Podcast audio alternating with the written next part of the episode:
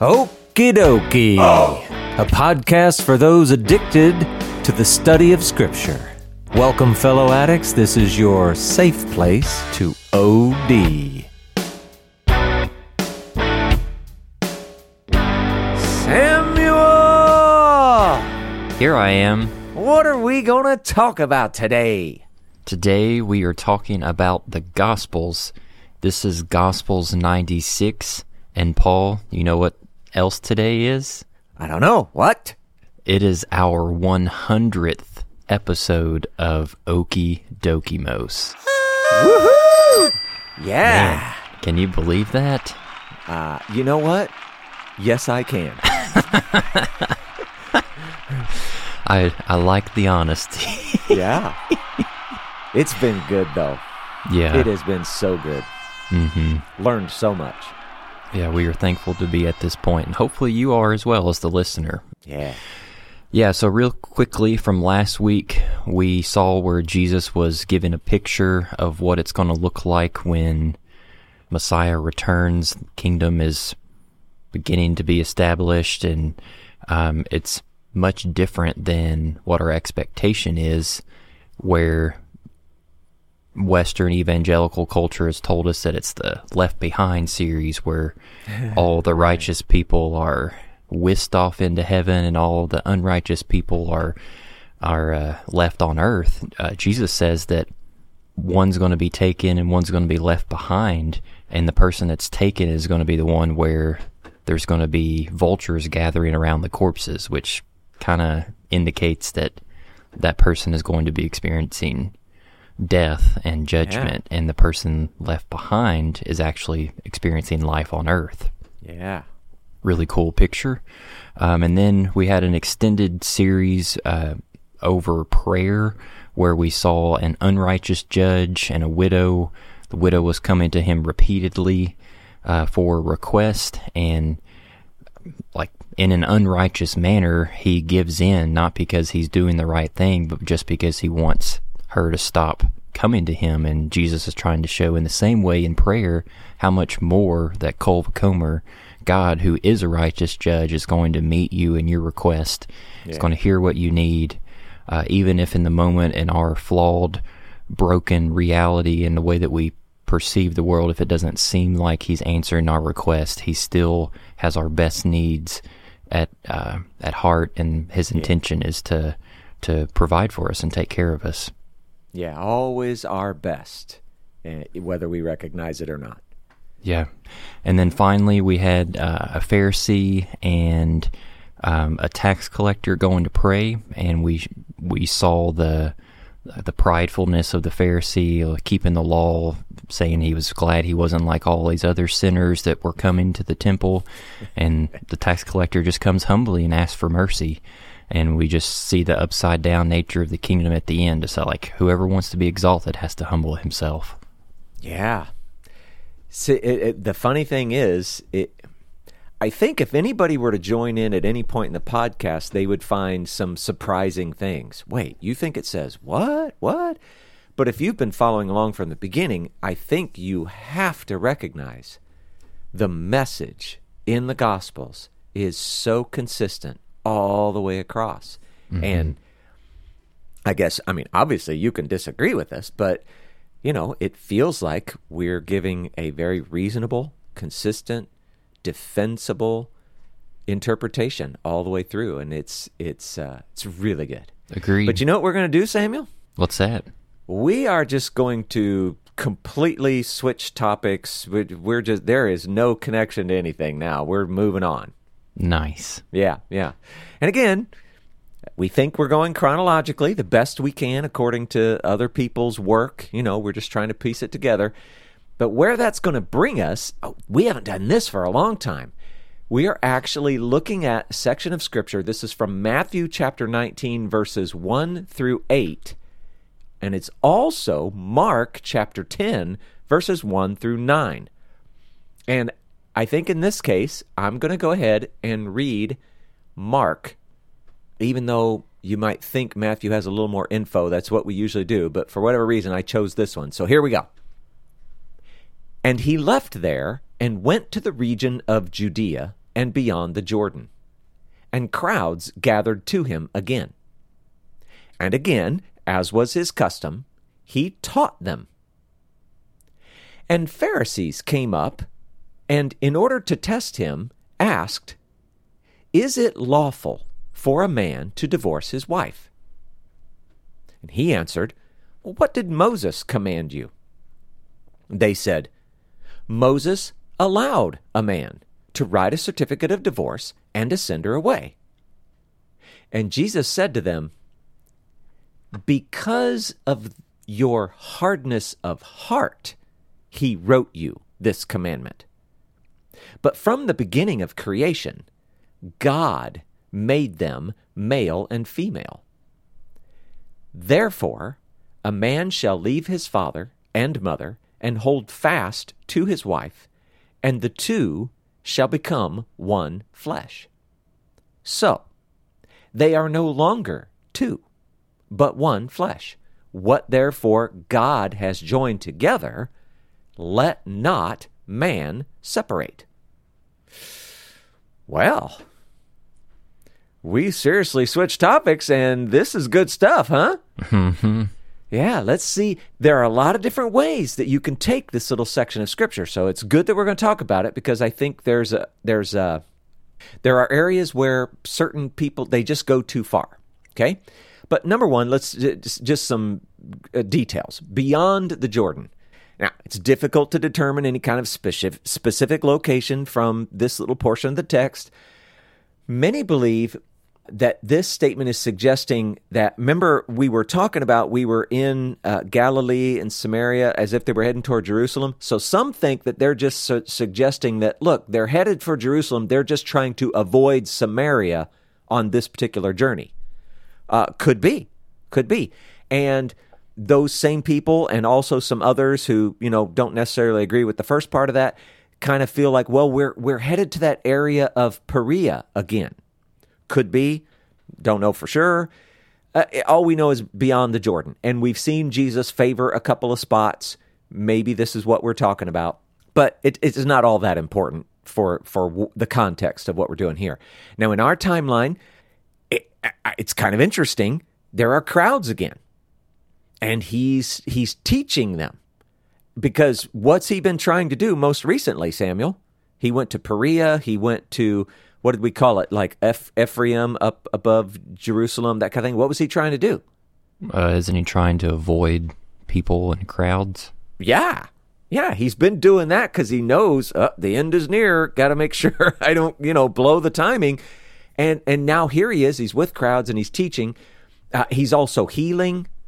It, it, it would seem as if he's no longer trying to remain hidden or secret. But again, we don't know. Maybe the timeline is messed up, or we talked about this before. Maybe he just feels a little safer, you know, uh, hiding in plain sight in a crowd, whatever. I don't know. But wherever he was, there were Pharisees around. Very believable if they were traveling toward Jerusalem. But they wanted to test him. Now, as always, we've said this a number of times, it would be unwise to assume that they have some sort of bad or evil intent. They might but they could also just be sincerely interested in his interpretation of the law.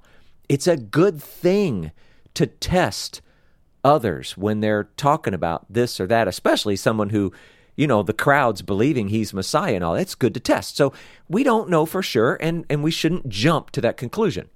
The text doesn't really force us in either direction, but to, you know, I mean, it's important to note the text does not explicitly point out any bad intention. So it seems reasonable to give him the benefit of the doubt. Samuel, are all Pharisees bad? Nope. Is every encounter with the Pharisees combative? No. No. So, you know, we're just going to go ahead and accept them as sincere for now and, until something would make us believe differently. So the question that comes up, or the test that these Pharisees were bringing uh, to Jesus, whether it is lawful for a man to divorce his wife. Now, that's what it said in the Mark version, but I'm going to sneak back up here to the Matthew version. This is Matthew 19, verse 3, and it says, is it lawful to divorce one's wife for any cause? Okay? And and I think that that's important especially understanding the the time that Jesus was around, what was going on. So there's a great debate going on in Jesus' day. And Samuel, just to sort of get us in tune, read from Deuteronomy chapter 24, verse 1. Not, not the whole thing, just that first part. When a man takes a wife and marries her, if then she finds no favor in his eyes because he has found some indecency in her, and he writes her a, a certificate of divorce. Yeah, and the text goes on, but the, the the key part here is that a husband is finding some indecency in a wife. Okay, so what's this great debate? Well, we've talked about these two guys before because they were very influential in the time. You've got Hillel on one side, who, by the way, Jesus agreed with most of the time. But in this case, he was so liberal on this topic that he said a man could divorce a woman for just about anything, and we use that proverbial phrase he could divorce his wife if she burns the toast. Hmm. it's just a way of saying the smallest thing, right? Now, Shammai, who Jesus rarely agreed with, except, okay, he does now. He said that divorce must be rare and only for the most egregious offenses. And those would be things like sexual immorality or adultery. Those are kind of separate things in Jesus' day. And this would be uh, when a death sentence could not be carried out, because adultery carried in a death sentence with it. But if that could not be done, then divorce was uh, a reasonable option. Now, it's very understandable that these Pharisees would be interested in Jesus' interpretation, his opinion. It's a very, very hot debate. So, according to Mark, the way Jesus approaches this, he first wants to know okay, Pharisees, what does Moses say? Or what does the law say? What does the Torah say? And in the text, they answer correctly. They say Moses allowed for divorce and and the the law, the Torah, it doesn't provide a lot of detail around that, which obviously that's why there's this big debate. Now, Jesus totally knows that this is the correct answer. He knows it's the true answer that the law does indeed allow for divorce, and it's important to notice he's not actually refuting that in any way. But what he does do is explain, as he has done in so many different ways with the Torah, the better way, or what's the real point of the Torah? What's it leading you to, right? And so this would be his interpretation. Now, even though the law allows it, we shouldn't enter into it lightly. And then why does Jesus say? Because it's a corruption of the intended relationship or the intended plan. So what Jesus does, he goes back to, you know, like even before the law. We're talking back to like the creation of man, Genesis 1 and 2, and he highlights God's original intention and and uh, you know, he quotes from it. I know he's quoting from Genesis 2:24 uh, somewhere in chapter 1 as well. I didn't go look at that. So so God and this this is an an interesting concept. It may be a little strange to you, but this is so important for you to see. God originally created man. Okay, now this is more in the Genesis 2 story, Genesis 2 and 3. He created man as whole or complete within himself. And if we could say it this way, uh, you might think that Adam that that first moment when he's created, formed from the dust of the ground, er, Adam originally had both genders within him. He was both male and female. But then, as the story continues, we know that God took a portion of the man and fashioned the woman, Eve. And so now you you you see it. It's like, oh, oh, Adam used to be this one thing, and I mean, I guess we wouldn't have looked at it and said, "Oh, he's got two genders." It wouldn't have looked that way. He was just he was man. He was Adam, Adam. But God created the two from the one, and it's like, "Oh, okay. So what I left over, I'm going to call that male or man, and what I took out and formed anew, I'm going to call that woman or female." And so now that, that you have that image, you understand that the two parts came from a single whole. Marriage, it's only by rejoining the two parts, those two becoming one flesh again, if you understand what I'm saying, you, the picture that I'm painting, by marrying that man can be whole again or complete again. The two individually are incomplete. But joined together in marriage, now they are a single whole, and that is the greatest, most fulfilling thing. And in a way, side note, it's kind of like a little micro example of the unity of God. Uh, or, you know, you might think of it like the idea of the Trinity or whatever. God's unity and oneness is comprised of multiple, and then it depends on what word you want to use here. A lot of people just say persons. So you've got like the person of the Father, the person of the Son, the person of the Spirit. But they together are a unified or united whole, a one. God is one. And so marriage, it's kind of like that. Husband and wife, they they are one. Now, by the way, that whole thing about God and multiple persons or the Trinity or whatever, Jews, as a general rule, they're really going to fight that idea. But historically, traditionally, there is plenty of room for this in Hebraic thought. And it's not going outside the bounds. In fact, it fits with so much of things they talk about in their history. But we're not trying to get into an argument or a fight or anything about that. I'm just saying they're going to fight it today, modern Judaism, but there's there's room for uh, that Christian idea, which which is kind of interesting. it's one thing we got right, ish.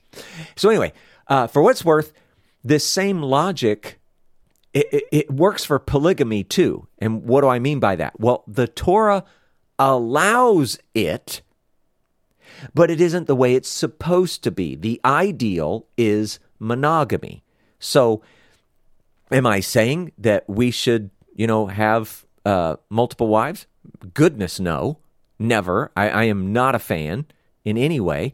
But in the same way, I'm not a fan of divorce. The difference is there is there is no reason that you have to or should or need to marry a second time.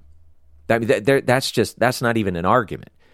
Divorce, however, it's a complicated issue and harder, and and the fact that the uh, the Torah leaves room for it, uh, etc. It, it, makes it it's a, it's a real thing. We need to continue to uh, examine and address and and deal with it. So anyway, back to the point.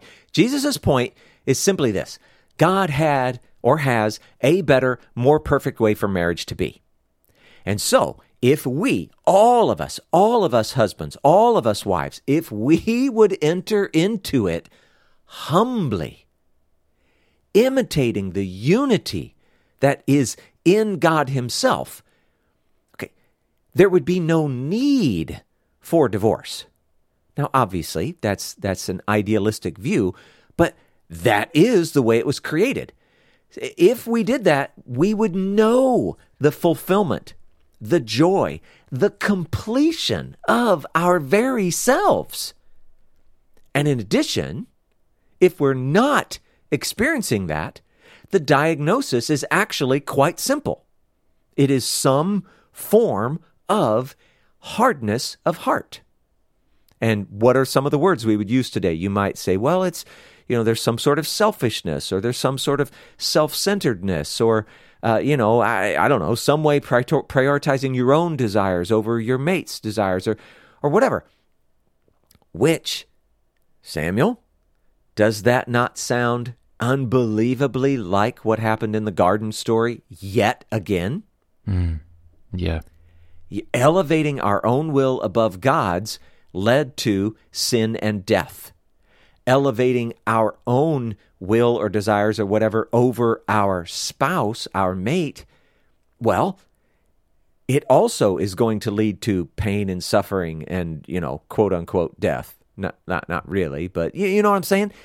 It it's it's a bad thing and it, it's hard. It being married boy, we keep talking over and over about how being a Christian is a really, really high calling. It's hard, hard, hard. You know what? Marriage can be really, really hard. Two people have to make a really concerted effort toward it. It's a big deal. But he adds this little bit about what God has joined, let not man separate. Now, it's important that we all see this. Jesus isn't changing the law. He's not removing some portion of the law. This isn't creating a, all right, if you're a Christian, no divorce no matter what type of living. That, that's not what's happening. And all you have to do is think for a minute, a minute about just some things that we know exist in the world. Uh, abuse, or I mean, he mentions it right in the text, adultery, or you know, things like this. The point is that divorce is outside of God's perfect or intended will, but it is also useful for limiting the damage that humans can do to one another. Jesus is highlighting the natural bond and the supernatural bond that exists in marriage, and he's encouraging the care and the protection of it from both persons because it's ultimately for our own joy and our own fulfillment.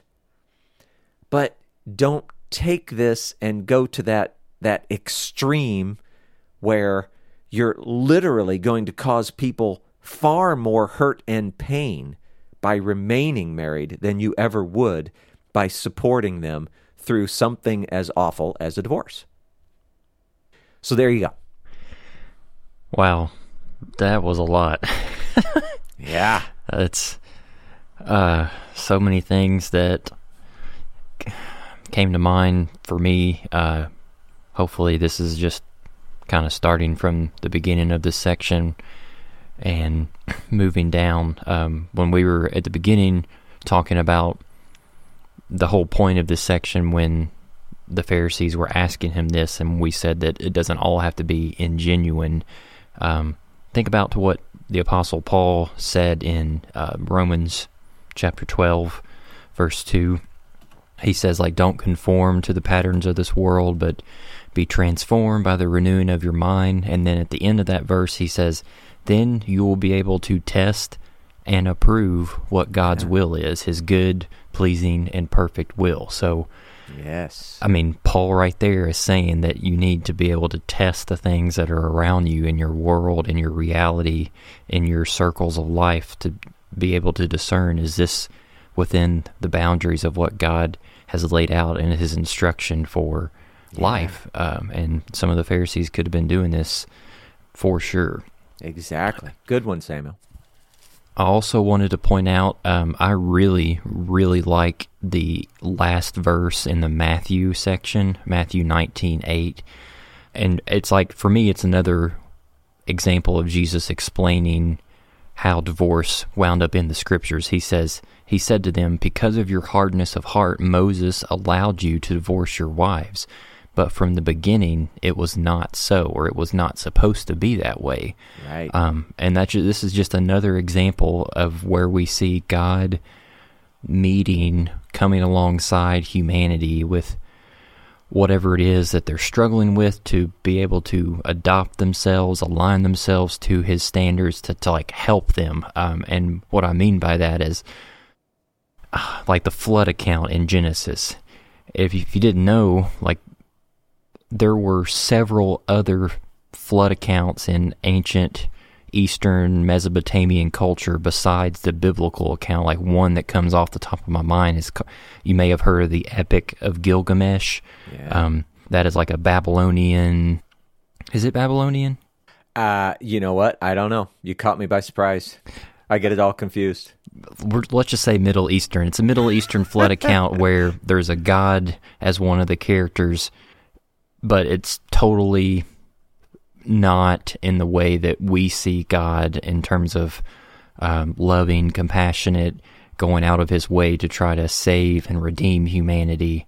Yeah. Um, it's much more conquering. And so God takes that narrative that these people would have been familiar with and flips it on its head to showcase, like, you may be familiar with this account, but let me actually show you what the true God is like um, through the story that you are aware of. And then let, us just think of another example. Um, when the nation of Israel was established and they were crying out to God that we want to be like other nations and we want to have a king rule over us. And God yeah. was like, why do you need that? Like, I am your king. I am your leader.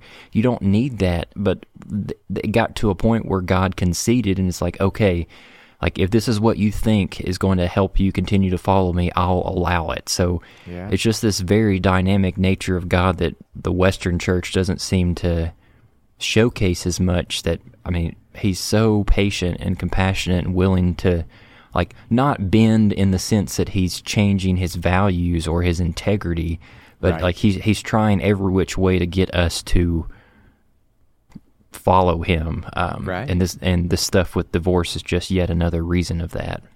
Yeah, it, from the outside, it looks so much like when we try to be a good parent. Mm and the things that we do along the way, we, we, we end up doing stuff like this too. So it's crazy. Yeah. yeah. And then finally, this when you talked all about marriage and the incompleteness of man versus woman and the coming together paints this true, complete picture of what humanity looks like. I can't remember if we've talked about this in previous episodes, but all the way back in the creation account in Genesis 1 and 2, the text says that um, God says, "I will create a helper opposite opposite of him." Uh, cons- yeah. Like he's referring to Adam, and actually, there's this Hebrew phrase called "ezer kenegdo," and that that means um, the help that opposes. It, it's re- referencing that text that says a helper opposite of him. And yeah. if you get this picture in your mind, if you if you have two planks like a two two by fours, you set them on the ground and then you lay each one against one another to where the top edges are resting against one another. They they rest there perfectly. Uh, they're not moving or falling, and it showcases that each one of those planks has an equal and opposite force or attraction that's keeping the whole unit together. Upright. Um, yeah. Yeah. Yeah. And I haven't done this in a while, but uh, I'm actually going to quote something from the Talmud, which is kind of cool. Nice. Um, so ra- it says the Talmud records Rabbi Eleazar uh, saying, What is the meaning of that which is written, I will make a helper opposite of him? This is what it means. If a man is worthy, his wife helps him. If he is unworthy, she opposes him.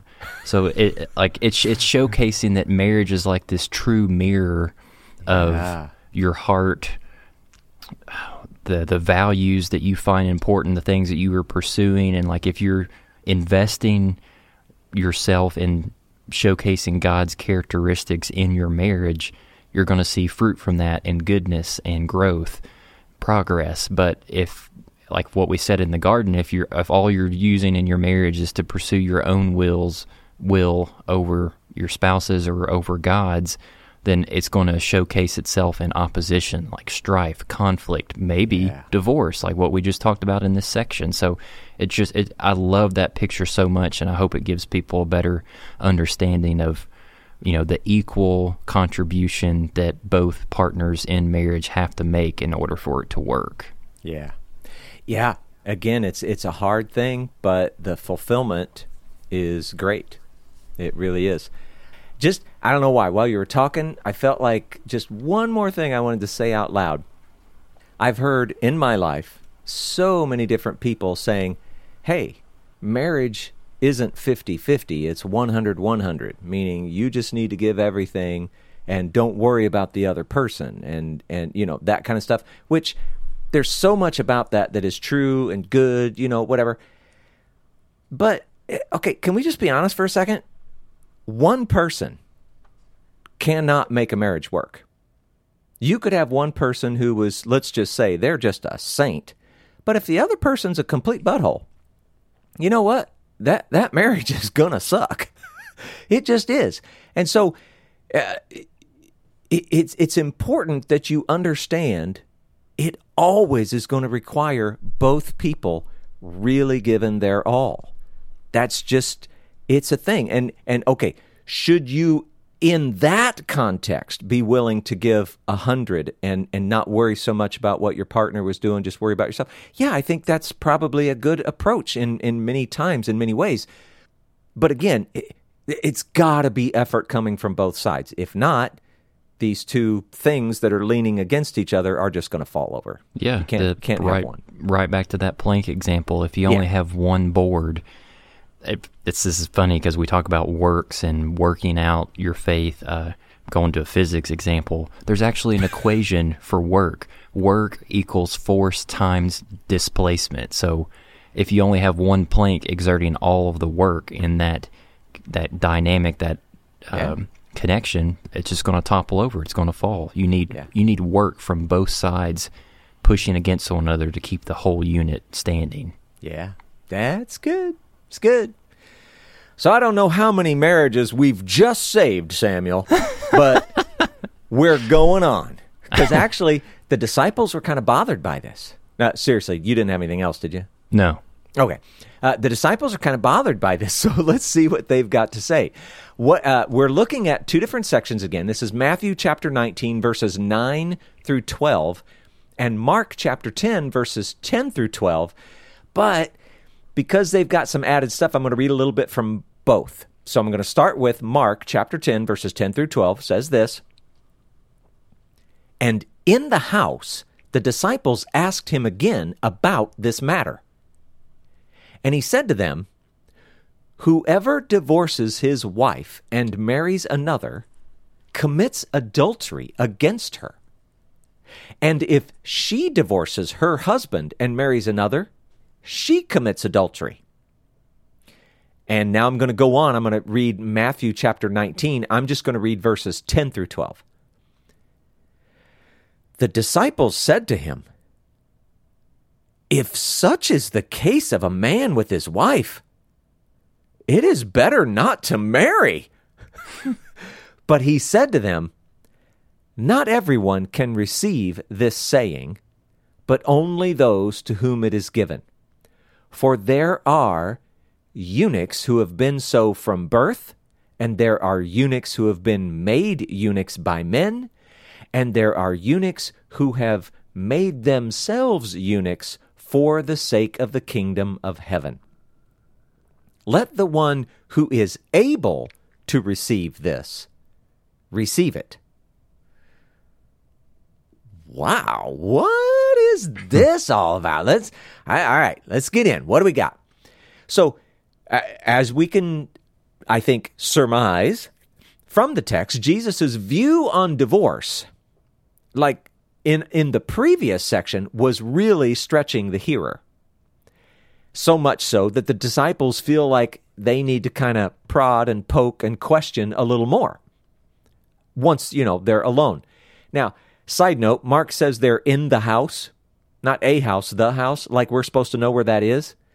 Uh, but I mean, we have no clue because right now we're somewhere beyond the Jordan, so we don't have any anchor to to tie this to. But whatever. Jesus, he, he- I mean, obviously, I'm sure he knows he's already stretching them, but then he decides to give his views not just on divorce, but now he goes on to adultery. So, where he had, in some sense, he had diminished the scope of divorce, or at least what he thought was reasonable and allowable, kind of a thing, he now seems to be expanding the scope of what you might consider adultery. Now, this this is important. Again, back in Jesus' day, the common interpretation of adultery was it was very peculiar, very specific. A man had a sexual relationship with a married woman. Now, if, if you were listening, you, it probably seems to you like the prohibition was strangely limited to the married woman. Now, to be fair, they weren't suggesting that everything else was okay or that any particular other thing was okay. It's just that it would have been some sort of forbidden sexual immorality. It, it, it just wasn't that specific title of adultery. And that was important because adultery carried a death penalty with it, sexual immorality did not.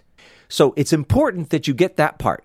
However, Jesus, he's suggesting that if either a husband or a wife divorces their spouse and marries another, that they're committing adultery. Now, okay, that's already so far outside their box. They, they would have heard this and they would have been going, What? There's no way. That doesn't make any sense at all. What are you talking about? But it's especially weird given that Jewish women in Jesus' day, they didn't have any legal option for divorcing their husband. Now, I am going to add, though, it was common for the community to, I don't know, encourage or maybe you would say force a husband to divorce a wife if she had a legitimate complaint. So it wasn't as if a woman who was being mistreated or, or something like that, it wasn't as if she had no help, no no avenue or anything like that. She just didn't really have a a legal one. She couldn't just walk in and say, "Hey, I would like to divorce my husband." It didn't work like that, but the community would band together on her behalf and bring justice for her. So just to say, that's the thing. So, and also, if you notice in Matthew's version, it provides us with a little caveat. It says it's talking about divorcing a spouse due to sexual immorality or unfaithfulness. And so, uh, although you know Jesus is from the previous section that we read, somebody could try to walk away with, there's never a reason for divorce. Well, already right here, there seems to be an acceptable reason for divorce. Uh, maybe it's not, again, ideal, but it's allowable, it's acceptable. And I don't know if you remember, this goes way back to the Sermon on the Mount. It agrees with Matthew chapter 5, verse 32. Just remind us, Samuel, what did that say? And this is Jesus talking. But I say to you that everyone who divorces his wife except on the ground of sexual immorality. Okay, we can just stop right there. Sorry to interrupt. But yeah, except on the ground of sexual immorality. So so this was a very real thing. So we, we're left with this important point. A legitimate divorce, now, now get this, a legitimate divorce frees both parties to remarry. And when they do, there's no, you know, nobody would think that was adultery or anything bad or whatever because the divorce is legitimate. However, an illegitimate divorce did not. So, in the same way that Jesus, you know, he did things like, you know, he, he took murder, thou shalt not murder, and he sort of brought that into the realm of, hey, you shouldn't even be angry with your brother. Well, now he's he's equating men with women, men and women together. They're they're being equated in the adultery department. Right? It used to just be it had to be a married woman for it to count as adultery and he's going, "Oh, don't worry about it. Uh, if you were married, man or woman, and you do this thing, that's adultery too." This is new and radical and you know, his disciples, and I'm sure anybody else who did hear it or would have heard it, they thought this was crazy but it ultimately promoted monogamy. The, the, what we were seeing in Genesis. Again, it, it's it's it is a continuation of that story, and it is a better interpretation or understanding of Torah. But I don't know. It depends on how you read it. I look at it. I think the disciples' response, I, it's comical to me. Hmm. They're hearing Jesus talk like this, and they're going, "Oh, if if what you're saying is true, people shouldn't even get married anymore. I mean, that's terrible, right? What if and and this is a Samuel, I'm not even joking. Being serious for you. What if you really don't like each other? I remember in this day, most people didn't they, they didn't like meet and fall in love or date or any of those things. They were just set up. Hey, son, this is who you're going to marry. Congratulations. What if you really didn't like each other? Uh, that's a, it's a real thing, and it happened. Of course. Now, if you're acting properly as a husband or wife, meaning that you are actually, you know, doing, performing, expressing love and respect and honor, you know, serving one another, one another. This this is a tough job. But in theory, it would fix those kind of circumstances. I don't really like them or you know whatever. And and I'm just going to say, little side note, I've actually experienced this. I was in a, a relationship where uh, it was uh, let's just be clear. It was my first marriage. And whatever love, whatever like, whatever even I can stand or tolerate one it was just gone. But I went through, I had some, you know, people speaking into my life, they, you know, do this, do this, whatever. I actually started doing what a husband is supposed to do. I behaved in a way that a loving husband would behave. Sad news, it didn't save the marriage. We ended up being divorced. However, it was the craziest thing. I actually was able to look at this person again, anew, and feel affection, love, care, concern. And it wasn't because of anything she was doing or saying, it was because of what I was doing and saying. It's an amazing, amazing thing. But anyway, that's just a side note. But they they were saying uh, back to the the uh, apostles, man, people shouldn't even get married. What they were trying to say is that you know we should all just remain celibate. I mean, that's really what it boiled down to. Now, obviously, on one hand, this is an exaggeration of what Jesus is saying. He wasn't really making that point. And further, if everybody quit marrying and, you know, that this is a direct violation of Torah. We are supposed to fill the earth. Okay? So being fruitful and multiplying, all of that, it, that goes all the way back even to the creation of man. But since they brought it up and they're they're bringing up, man, we should all just remain celibate, whatever. So Jesus is going to add some clarification. On one hand, he's saying that the disciples, you know, I mean, they're correct in one way, it may be in a special circumstance, it may actually be better to not marry. But he also is very, very clear that this saying about, you know, being better not to marry, it's not for everyone. There are those, and I'm going to say a few, there are those for whom this saying is in fact true but it's a very, very few people. There are those who are given this path in life, or this is their walk, whatever. Now, there are also those, eh, maybe maybe they're celibate due to a birth defect. That's the eunuch from birth. And some who are celibate due to mutilation by man. Okay, people making each other eunuchs. I don't know if that, I don't even know where that happens in the world today. I'm sure it probably is, but uh, we don't know it here in America.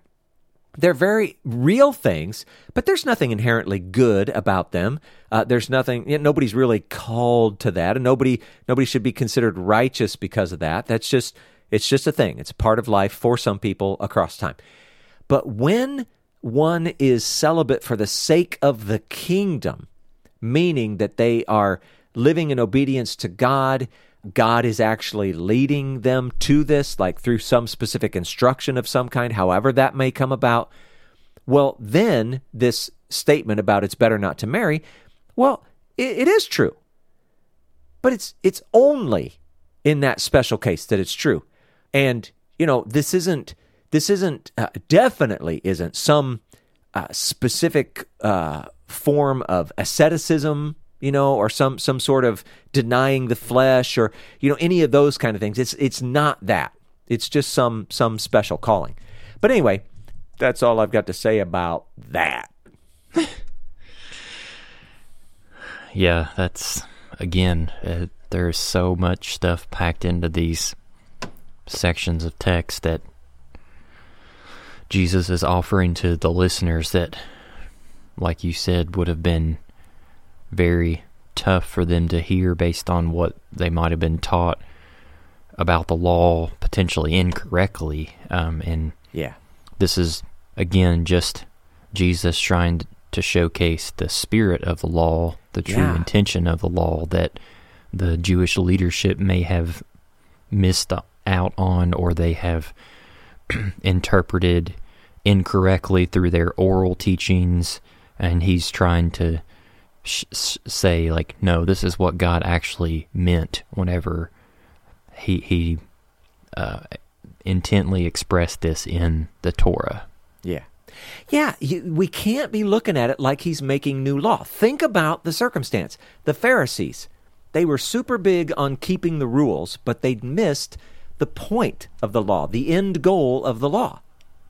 So when Jesus is saying these things, and then people come along after him and go, oh, well, there it is. Jesus said it. No one should ever divorce ever. Period. The end.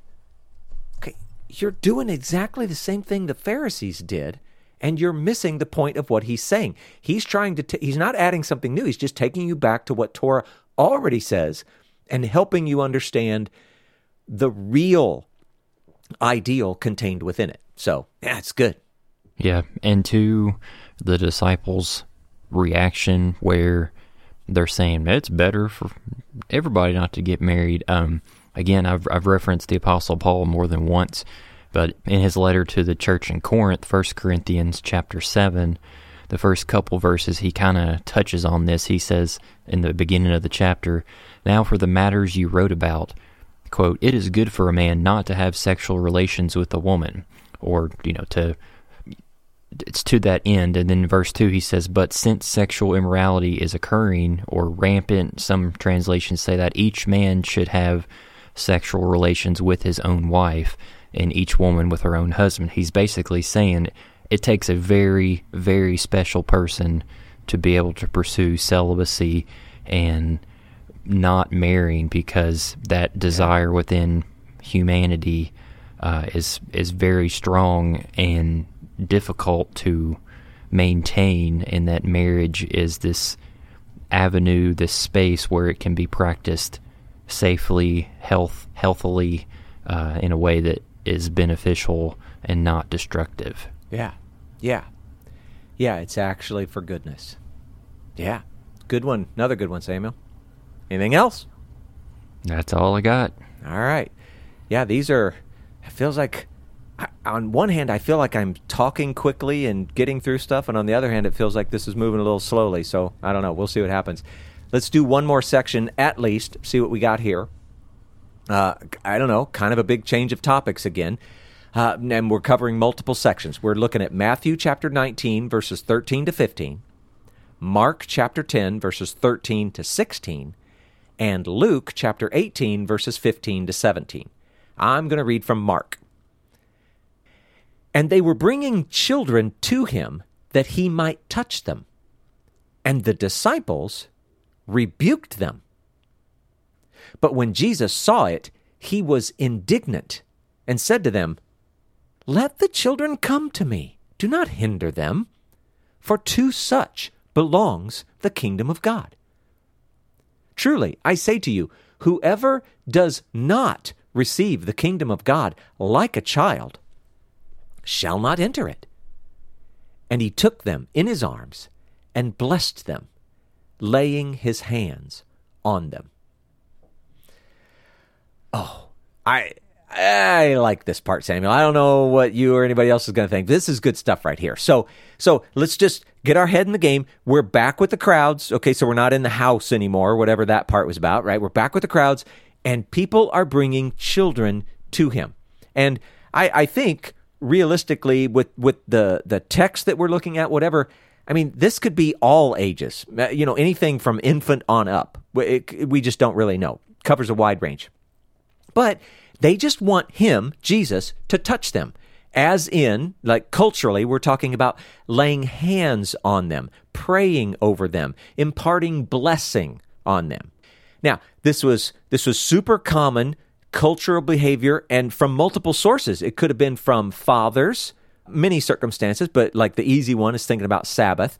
It could have been from teachers, if, if you had rabbis or teachers when you were young kids or whatever, priests, and, and others. I mean, this, this was just a common thing.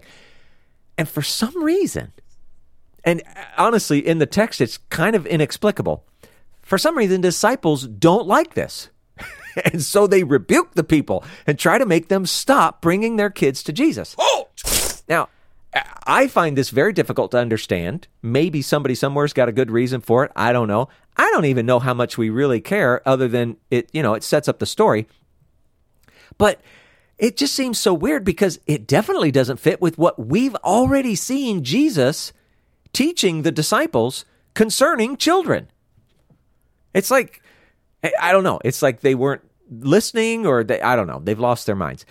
But maybe and now trying to get on their side, whatever. Maybe the crowds were just becoming I don't know, overwhelming or or whatever preventing, you know, hey, we're never going to make Jerusalem in time. I, I don't know. Whatever it might be.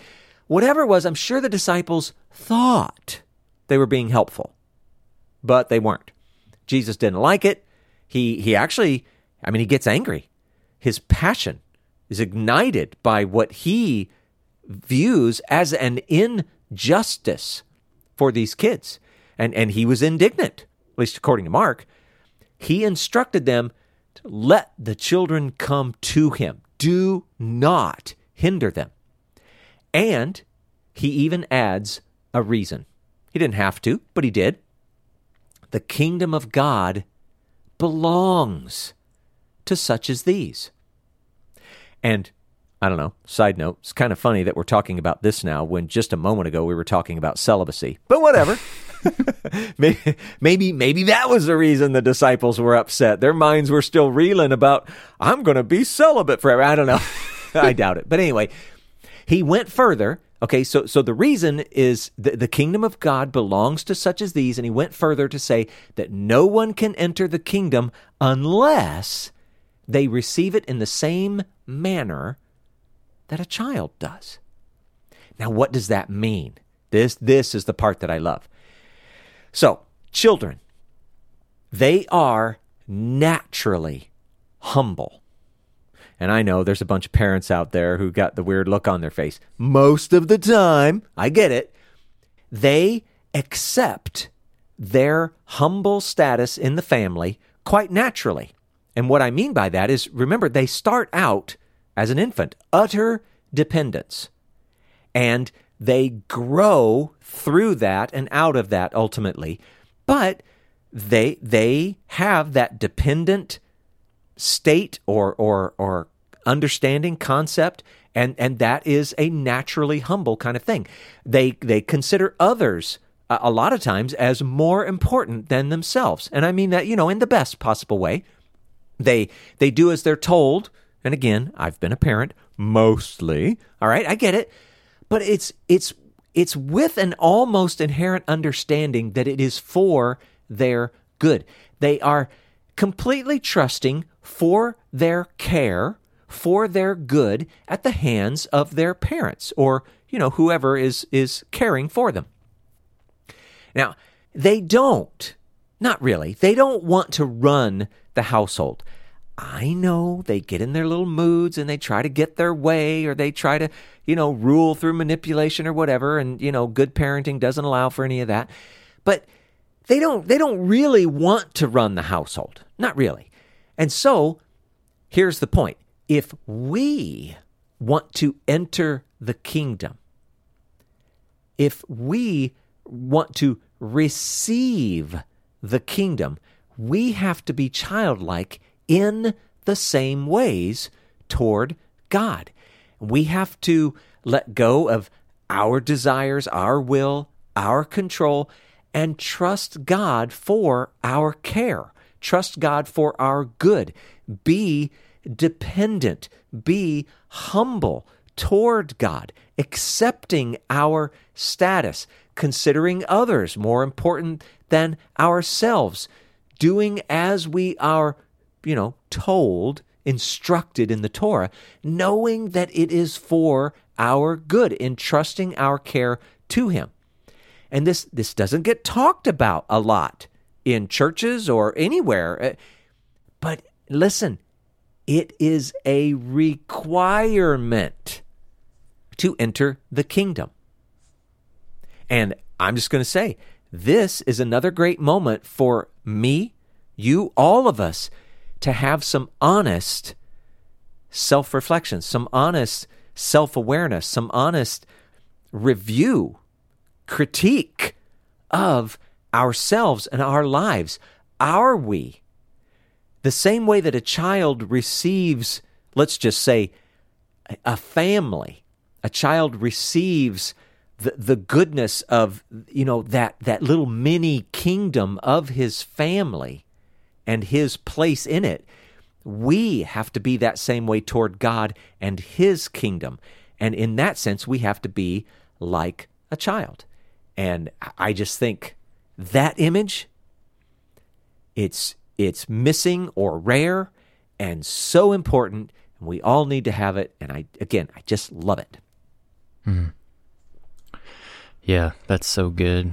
Um, and to all the things that you brought to the table about coming or receiving the kingdom of God like a child and thinking about at the beginning of this section how Jesus' disciples were reacting. It it's one of those moments where when we need to give the benefit of the doubt, there was something probably going on deeper that we can't see in the text that was leading them to respond the way that they were doing when these children were being brought to Jesus, but it's still very hard for me to understand on this side of things um, how they were so in opposition to children coming to him uh, and to that end uh, like it would have been at least if they knew their text and they knew the traditions of their forefathers. Like they they would have known that children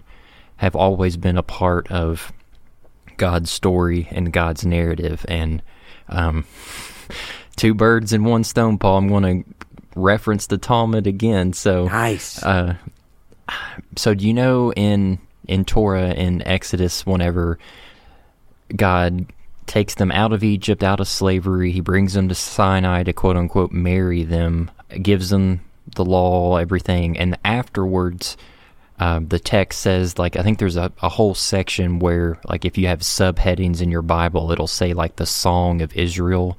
Like, mm-hmm. after all that happened, the, the whole nation sang a song in thanks to to God for delivering them. Um, and yeah. so this this passage is referring to that, and I'll have the references here when I read it. So it's the the Talmud is referencing or ex, ex, interpolating meaning from Psalm 8 2, which says, From the mouths of infants and nursing babies, you have established strength because of your enemies, to do away with the enemy and the revengeful. And so the sages were trying to find meaning from that, and they say, the Talmud says the sages taught that this one particular rabbi said, At the time that the Jewish people ascended from the sea, they resolved to sing a song of gratitude to God. And how did they recite this song? And this is it's going to sound crazy, but I hope you see why I'm bringing it into our discussion here. If a baby was lying on his mother's lap, or an infant was nursing from his mother's breasts, once they saw the divine presence, the baby straightened his neck, and the infant dropped the breast from his mouth, and they recited, and this is coming straight from the text, Exodus 15:2, "This is my God, and I will glorify him." And then they say, as it is stated in Psalm 8:2, "Out of the mouths of babies and sucklings you have founded strength." um, so, like, they would have had pictures of that in their mind. It's like, yeah, like yep children, infants, have been glorifying God ever since He redeemed us from Egypt, and that that should have been on the disciples' minds. Um, and it's just unfortunate that they didn't. Yeah. Well, eh, think about this. So, who looks bad in this little section? The disciples do. Yeah. And who wrote this text? Oh, the, the the disciples. The disciples. Yeah. I think that's so amazing that they can be so honest even Hmm. in the presentation of themselves. That's cool. Yeah. So so Jesus was doing this thing and then well, okay, so here's what we did. and then here's what Jesus did. it's like, oh my gosh. That's really cool. Yeah, how many of us would have been like, let's see. I think I'm going to present it this way. so that I don't look quite so bad. And you never know. Maybe they did, and maybe it was way worse than even what we're reading. I don't know. But yeah, it's it's a neat picture to understand that they're willing to throw themselves under the bus so that you can see and understand Jesus' life and ministry and teaching and everything. It's it's so good. So good. Mm-hmm. Part of me wonders whether John would have written it in that way because he's. It seems like in his gospel he's very keen to referring himself as the disciple whom Jesus loved, and Yeah, you know the the the beloved disciple outran Peter to the empty tomb and stuff. So I, Yeah. part of me's like John wouldn't have, but I know that's a, that's just me joking. Yeah, who knows? Who knows? All right, anything else, Samuel? No, just to remind the listeners, leave us ratings and reviews on your podcasting app to help the algorithm bring this message to many more people. Yeah, you know what? I'm gonna say something about that because I never do. Here's the thing: the the the podcast numbers, whatever, they're just stagnant. It's like we've got this group of people who seem to listen regularly, and I can only assume that's because they're enjoying it. But the numbers stopped growing. It doesn't make any sense. So if you're listening to this podcast and you think you're getting something out of it, you know what? You need to start telling people. You need to start spreading the word saying, hey, you got to listen to this stuff. These guys are worth hearing. Among the chorus of people that they're already hearing, right? But I'm just saying, don't be shy. If this is valuable, spread the wealth. Now, I leave it to you, Samuel. We're done. Okie dokie. Thanks for listening to the Okie Dokie Most podcast. You can find out more information about the podcast at www.okidokimos.com. Please feel free to send us any questions or comments at our email address, okidokimos at gmail.com. And until next time, we pray that you will do your best to present yourself to God as one approved, a worker who has no need to be ashamed, rightly handling the word of truth. We'll talk to you again soon.